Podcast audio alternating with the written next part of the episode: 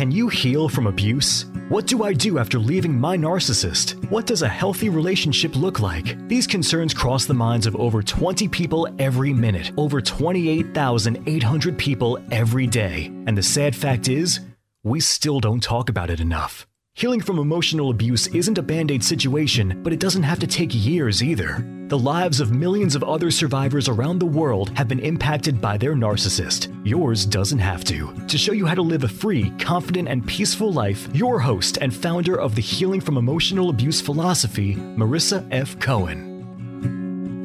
Welcome back to Breaking Through Our Silence. Today, I have an amazing friend here that is so empowered to tell her story, and I adore her, and I'm so grateful that she wants to tell her story. A couple weeks ago, I posted on Facebook about how much prison time abusers were getting just from my small group of friends, and it has been an outrageous zero with the very, very occasional sprinkled in some actual amount of time in prison. And that's not okay to me. So Megan had this amazing story and she has survived and overcome and thrived through her abuse. And I'm so happy for her. And I'm so grateful to have her here. So thank you so much for being here, Megan. I'm so excited that you are willing to share with us. Of course. Thank you for having me. so, would you mind telling us your story? So, I can't remember when it first started, my memory just blocked it out. But the first memory that I can actually recall, I was nine and I was laying in my bed, and it was my mom's boyfriend at the time. His name's Ed. So I was laying in bed. I forget where my mom had gone, but I wasn't fully asleep yet. And he always made sure, like, he thought I was sleeping. But he would come in, he would lay down on the bed next to me, and he would shove his fingers down my pants and finger me. And then that went on every time my mom went out, that just kept going on. And then he would progress. And I remember, I want to say I was 12 or 13, and it was summertime because I was in shorts. And I laid down and I was just about asleep and he came in and I knew like what was going to happen. So I knew not to fall asleep because if I fell asleep, I didn't know what was go if it was going to go further or not. So this time he did the same thing. He came in, put his hands down my pants, but then because I was in shorts, I was laying on my stomach and he climbed on top of me. But he never actually penetrated. He pulled his dick out and slid it in my shorts, but never actually penetrated. And he did that a couple times, but this went on for at least five years.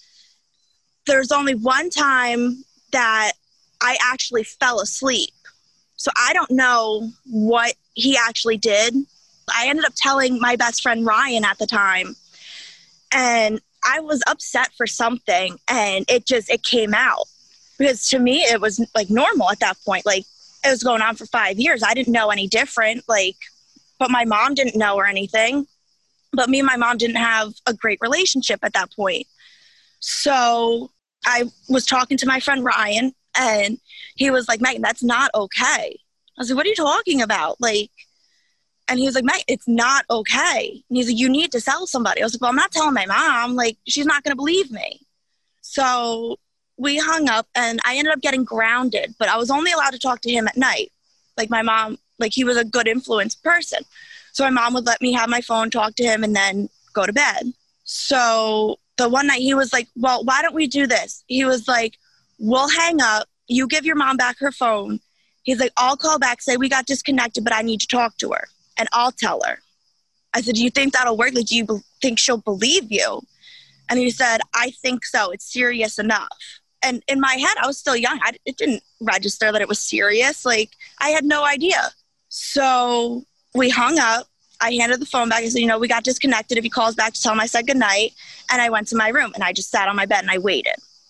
You hear her hang up the phone because it was those old flip phones so you hear it clank when it ends.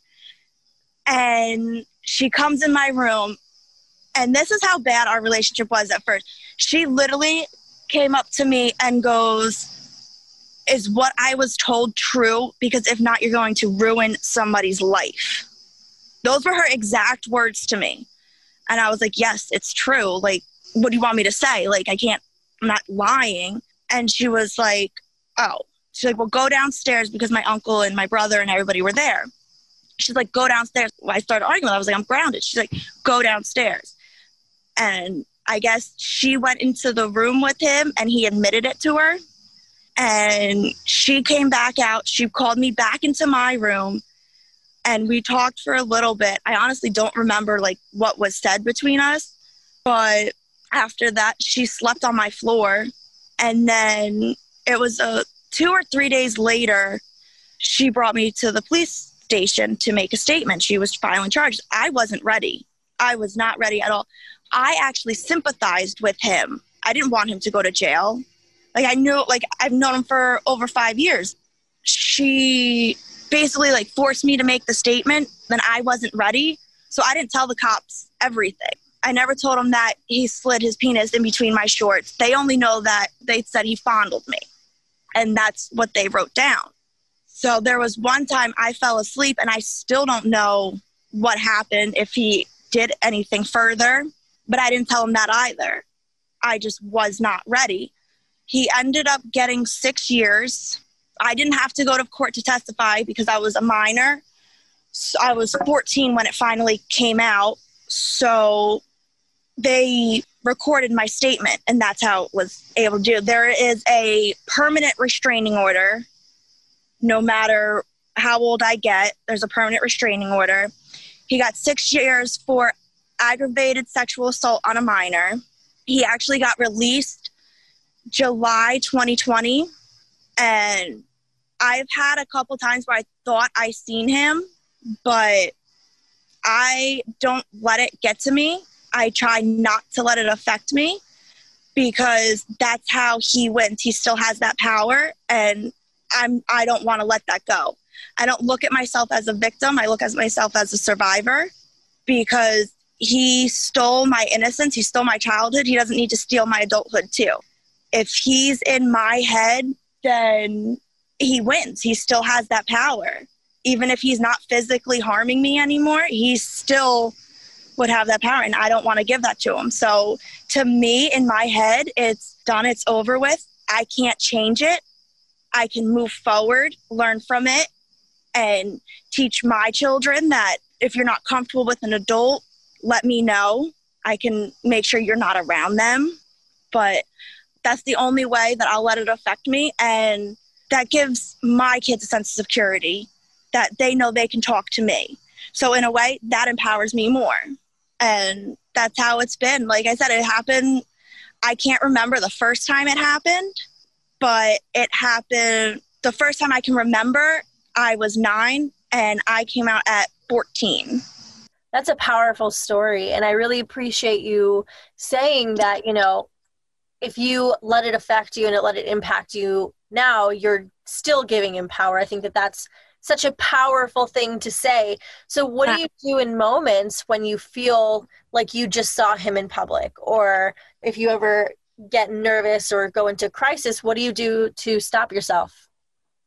The first time it definitely caught me off guard because honestly, I forgot he came out of jail, and like the person looked identical to him, and I was like, if that's him, I'm going to knock him out. Like, I think I was 22 and I was like, after everything he did, I want to knock him out. But I thought to myself, I was like, if I did that, because I had my oldest at the time, he was only two and he was in the store with me. I was like, if I do that, I'm going to jail. I'll end up losing my child. I was like, he's not doing that to me either. And I turned and walked away.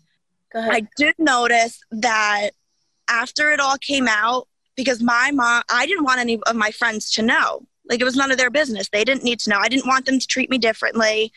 My mom took it upon herself to tell everyone. So, and her excuse was, well, I don't want him, because this is before he went to jail, I don't want him to come around and do something to one of them. They need to be mindful. And at that time, like, I'm 14, you know, I was like, that's okay and all, but what about your daughter's feelings? Like, do I get a say in any of this? Like it happened to me, it didn't happen to you. And she was just hell bent on getting him in jail. And to me, she didn't take my wishes or my feelings into consideration at all. I did notice though, once he went to jail, I became very sexually active. It's the only way I knew how to communicate. But once like it clicked and I realized what was happening, I was like, no, I don't want to do that. And I changed myself for that reason because it was just another thing that he would have power over and he's not getting it. Like it's me, my body. He did what he did, but at the end of the day, it's my body and I have control over it. He doesn't anymore. Yes. but you're right. It is so common. A lot of people who um, who experience either child sexual assault or just sexual assault in general, they kind of learn to objectify themselves and look at their body as a tool or an object. And yeah. so, sexual activity and that feeling of needing to be sexualized as the only way of getting affection is really, really normal. No.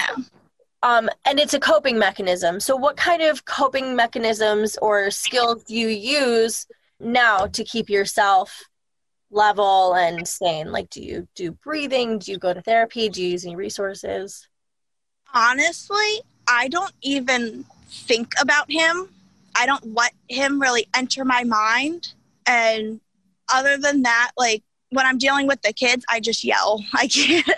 I'm actually going to therapy to well, I'm going to start therapy to work on how to express my anger and stuff because I have learned that I do have a lot of anger and it's not fair to the kids. So I'm actually in the process of getting into therapy, but with all this COVID stuff going on, it's very hard. I wouldn't be able to do like a Zoom meeting with them because the kids are so far up my butt that they don't need to hear an adult conversation of what I went through. They need to know that their mom's happy and healthy, and that's all that they need to know. They don't need to know my past and what I went through. Right. So I am in the process of getting into therapy. that's awesome. So I want to go back to to your relationship with your mom. Has that changed even though you felt disrespected like she didn't give you the opportunity to tell your own story in your own time? Oh yeah, that well, after it all came out, that's when she started heavily drinking. So that's the only burden that I carried. If I never told, she wouldn't have drank the way that she is. She still drinks, she's calmed down a lot, but it was to the point she was drinking all day, every day. And I felt guilty for telling because that's when it happened. I think she didn't know how to deal with it. And that's the only way she could cope with it because alcoholism does run in our family. But I finally realized like that was on her. I can't change how she reacted to it. It's not my fault she started drinking. She's the parent. She should be taking care of me. I feel like she felt so guilty because, like I said, over five years, she knew nothing. And I think that was just the way that she could cope with it. And now we're at a place, I call her every day. We talk all the time. We don't talk about Ed. That's just like a forbidden subject like but i'm okay with it. Like i don't need to talk about him. He doesn't need to interfere with my life and my relationship with my mom. It is what it is to me like. It happened and now you yeah. guys can move forward. That's yeah. amazing. And it's really really bold of you to be able to like look past all of that you know and to be able to recognize that her alcoholism was her choice and it wasn't on you. That's really strong and i'm really really proud of you. It took me a long time to get to that point at least like 10 years to realize like it was on her. But again i was 14 at the time so i didn't know any better. Right. but i've definitely grown up and matured and have a different thought process. That's amazing so what advice would you give to other children who have been abused by a parent's partner? Give your mom, dad, whoever more credit and tell them. Yeah, there's always that chance they're not going to believe you, but there's a chance that they do, and that's a little bit of hope. And if they don't believe you, find another adult. Somebody will believe you, and tell them everything. I made the mistake. He probably could have gotten a longer sentence, but I wasn't comfortable enough. Just push through it. I know it's uncomfortable and tell them everything because it will be worth it in the end.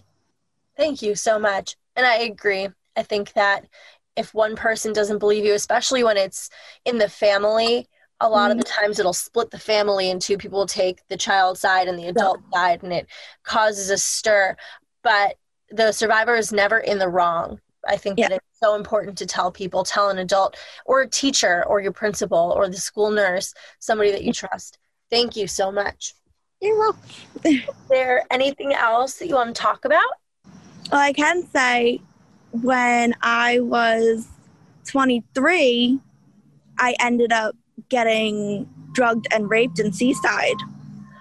Oh my God. So, on top of everything I dealt with as a child, I had that go on. And that was a whole big issue. And a lot of friends, because he was a mutual friend of ours, a lot of friends took his side. I was like, oh, it wasn't. I didn't know it happened until my one friend, I'm not going to name the names, but the guy I was in my, it happened at my house. I don't remember leaving Seaside. I had one drink and I had one beer. That was it. And apparently I fought my friend for the keys to drive. And I'm never like that. Like if I know I drank, I'll hand up my keys willingly. So I went into my room. The guy followed and locked the door. And my other friend was on the couch and he heard like what was going on, but I basically passed out. I have no recollection of it. And I didn't know until the next day when he was like, Did you want that to happen? I was like, Want what?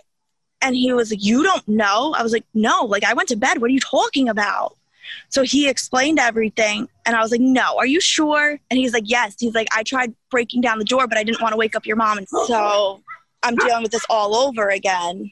But there was no proof. It would have been his word against mine. And I'll tell anybody that wants to know, but there was no jail time for that. I knew that it was just his word against mine. And I wasn't trying to do that. Right. Yeah. The first time that it happened that you didn't have to speak in court, you didn't have to testify. And I love that all of New Jersey, I think, has a really good setup for sexual assault. And I wish the rest of the country would mirror that because a lot of times, I mean, they have like a children's center specifically that uh, yeah. you go to and they videotape you. And that's really, really important.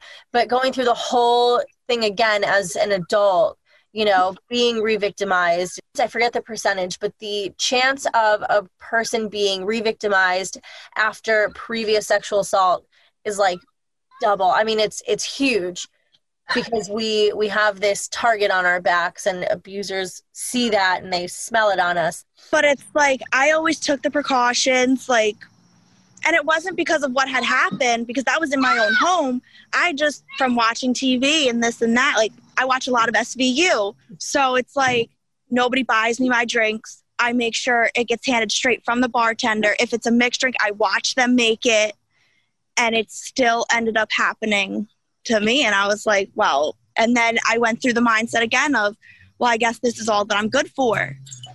And i had to go re-go through that process and talk myself out of it and just say like no like you are worth much better than this and you can get through it.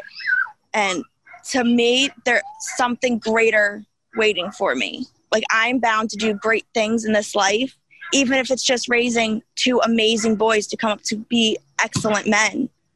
That can be my thing but i'm here for something. I have survived so much for something it can't just be for nothing and that keeps me going like i'm here for some reason I love that so much. And thank you for sharing. I absolutely agree. I think you're here for something huge. And I think that you're going to have the two best children who are grow up to be the best husbands and boyfriends ever. So yeah. thank you for doing what you're doing. Thank you. Thank you so much for being here. I'm really grateful that you are so open and willing to share your story for us. And thank you for doing everything that you're doing to support survivors and for coming on Breaking Through Our Silence. Thank you for having me. If you enjoyed this podcast, you have to check out www.marissafaycohen.com backslash private dash coaching. That's www.marissafaycohen.com backslash private dash coaching. Marissa would love to develop a made for you healing plan to heal from emotional abuse. She does all the work and you just show up. Stop feeling stuck, alone, and hurt and live a free, confident, and peaceful life. Don't forget to subscribe to the Healing from Emotional Abuse podcast and follow us on Facebook at www.facebook.com backslash Marissa F. Cohen and Instagram at marissa.fay.cohen. We'd love to see you there.